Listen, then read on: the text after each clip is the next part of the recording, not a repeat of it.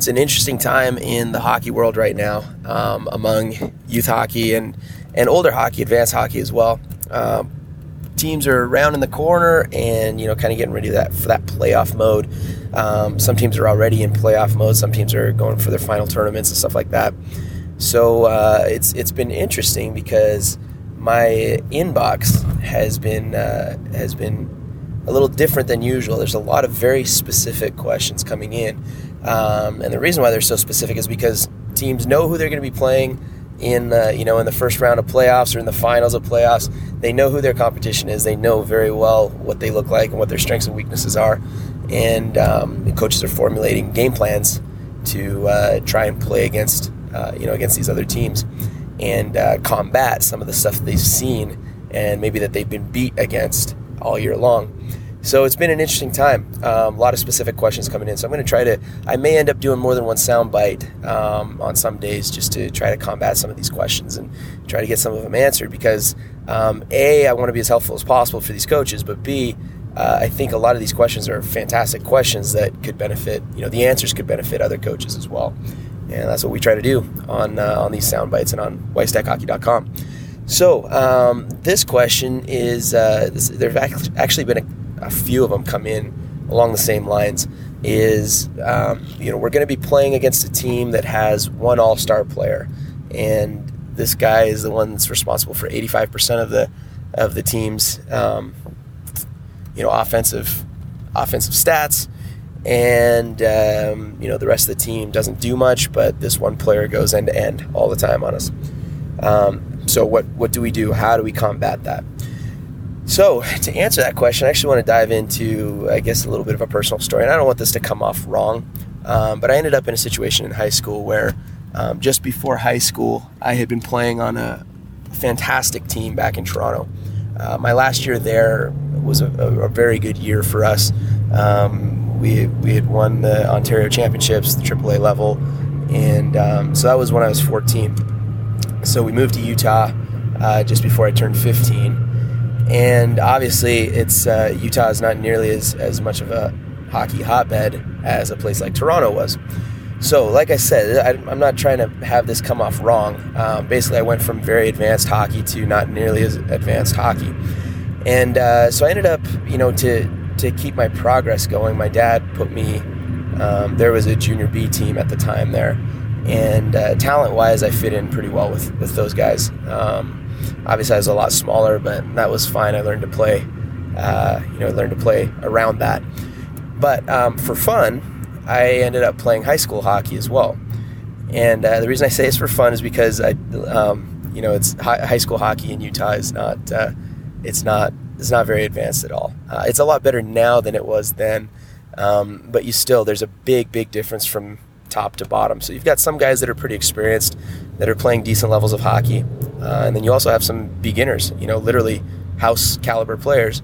Um, and because there's not a lot of players to choose from, a lot of times these guys end up making, uh, you know, making the varsity team by default.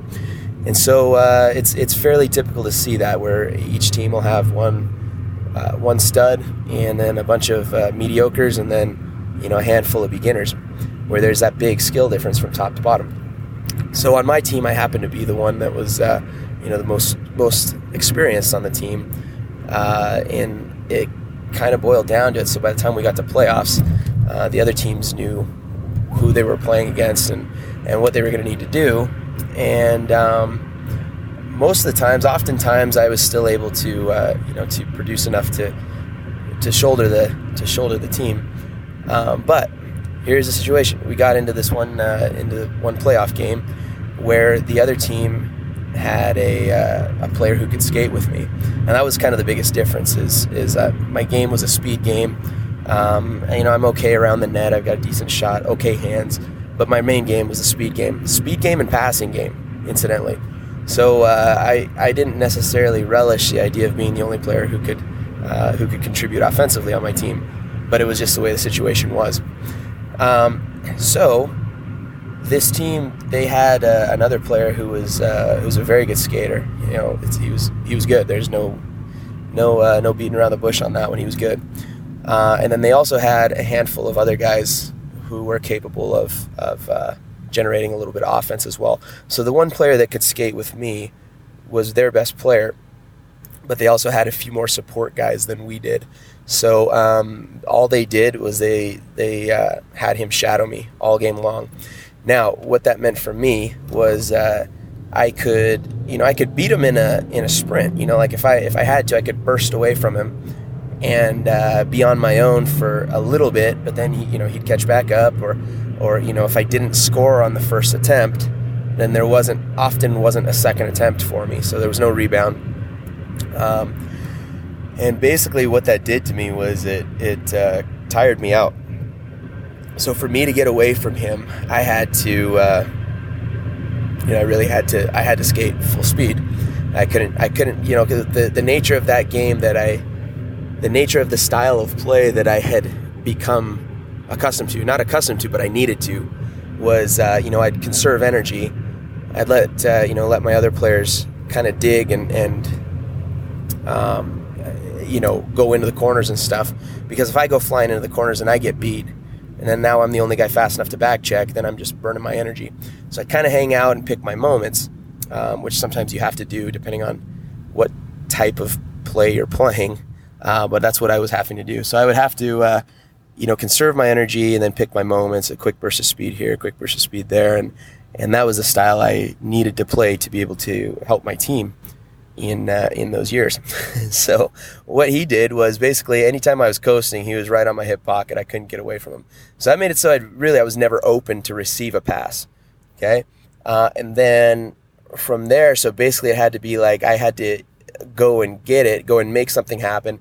It made it just so basically, you know, was, my players weren't, my teammates weren't really capable of of um, setting me up. So if there wasn't a loose puck to be had, then um, you know I was left. It was it was pretty hard for me to you know to generate any offense there.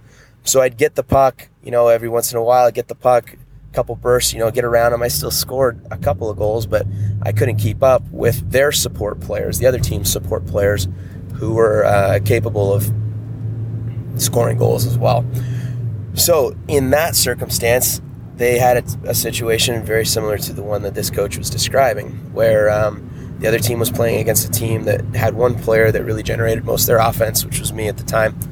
Uh, and then um, without that player, there wasn't much that could be done offensively from that other team, uh, from my team. So that's what you know. They ended up beating us. Uh, you know, I gave it my all, but they're just it was it wasn't possible. And the fact that uh, you know it's I didn't I didn't really have too many players I could pass to. Um, you know that that just made it so basically all they had to do was shut shut me down, and it was um, it was possible for them to beat us.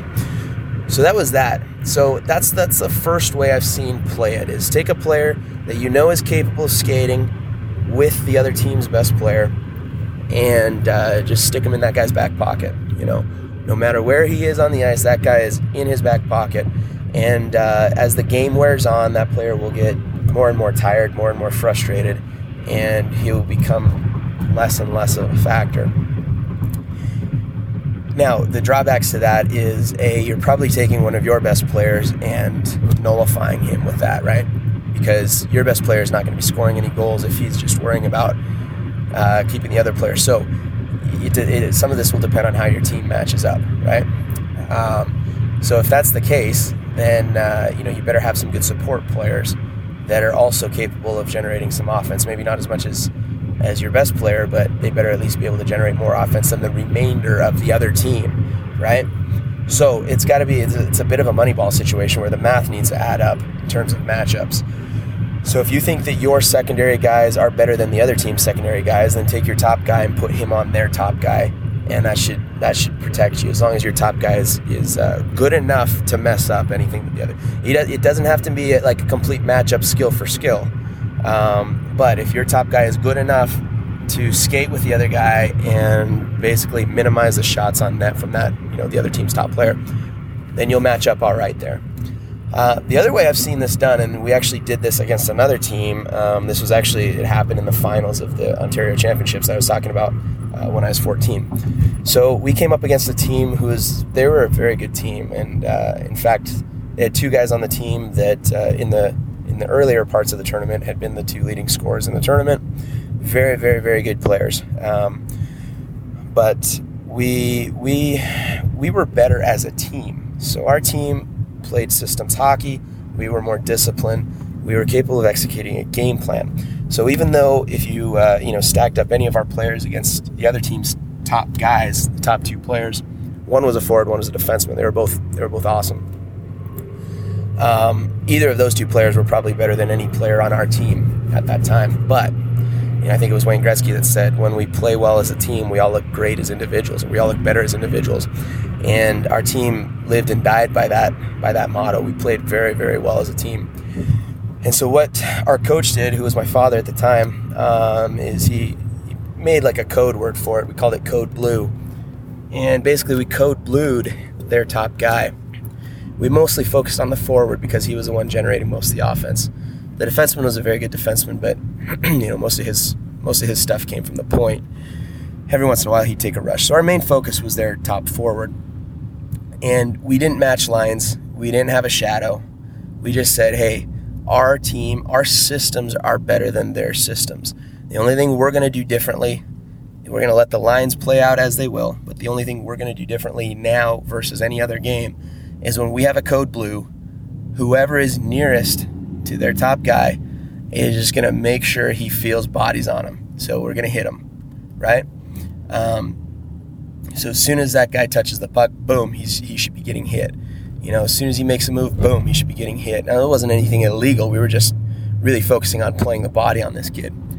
And um, so that's what we did. So whoever was out on the ice, it could be any of our any of our three lines, um, but whichever line was out, if there was a code blue, we'd let each other know, hey, code blue, code blue. So we were focused and we were make sure that you know we wouldn't let that guy get any distance between us.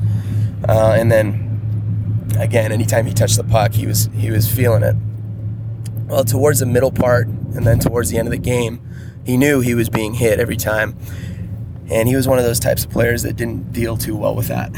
so, um, you know, we had it where basically he started hearing footsteps.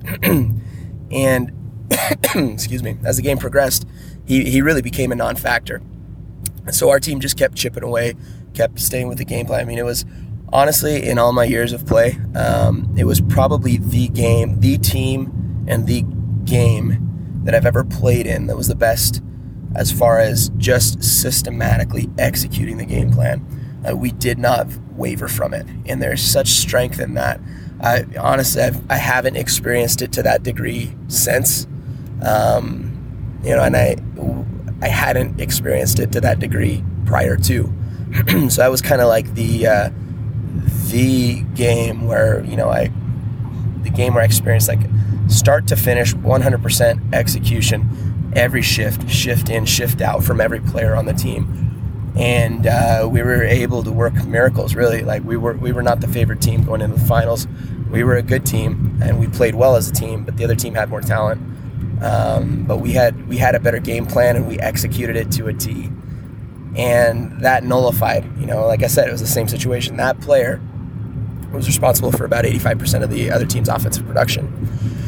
And uh, he, he didn't even get an assist that game. He, he was on the ice for no goals for um, basically turned him into a non-factor because of uh, because of a game plan. And so there's those are two those are the two approaches that I, have seen work the best. One of them worked for me, and one of them worked against me. Um, but you know, some of it will depend on the on the the numbers matchup, right?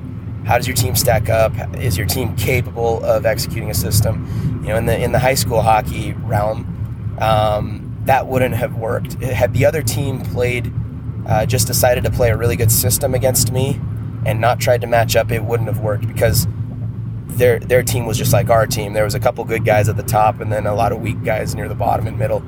Um, so if I if I had ever been matched up against somebody that wasn't a strong hockey a strong skater, a strong player, um, I would have still been able to go through and, and score some goals. So um, that wouldn't have worked as well in that situation um, had they played that. So so it, it will depend on how your team stacks up, not just your top two guys, but how does the rest of the team stack up. And if it looks like it'll be a decent matchup, um, then you know that you can pick the ones, pick the setup or pick the system or the strategy that will make the most sense for your for your situation for your team. But uh, like I always say, that's my two cents worth, and uh, you can take it or leave it. But those are the two ways that I've seen it work, and um, both of them worked very well uh, because of the situation. So, good luck to you. Hopefully, you do well, and uh, we'll talk again soon.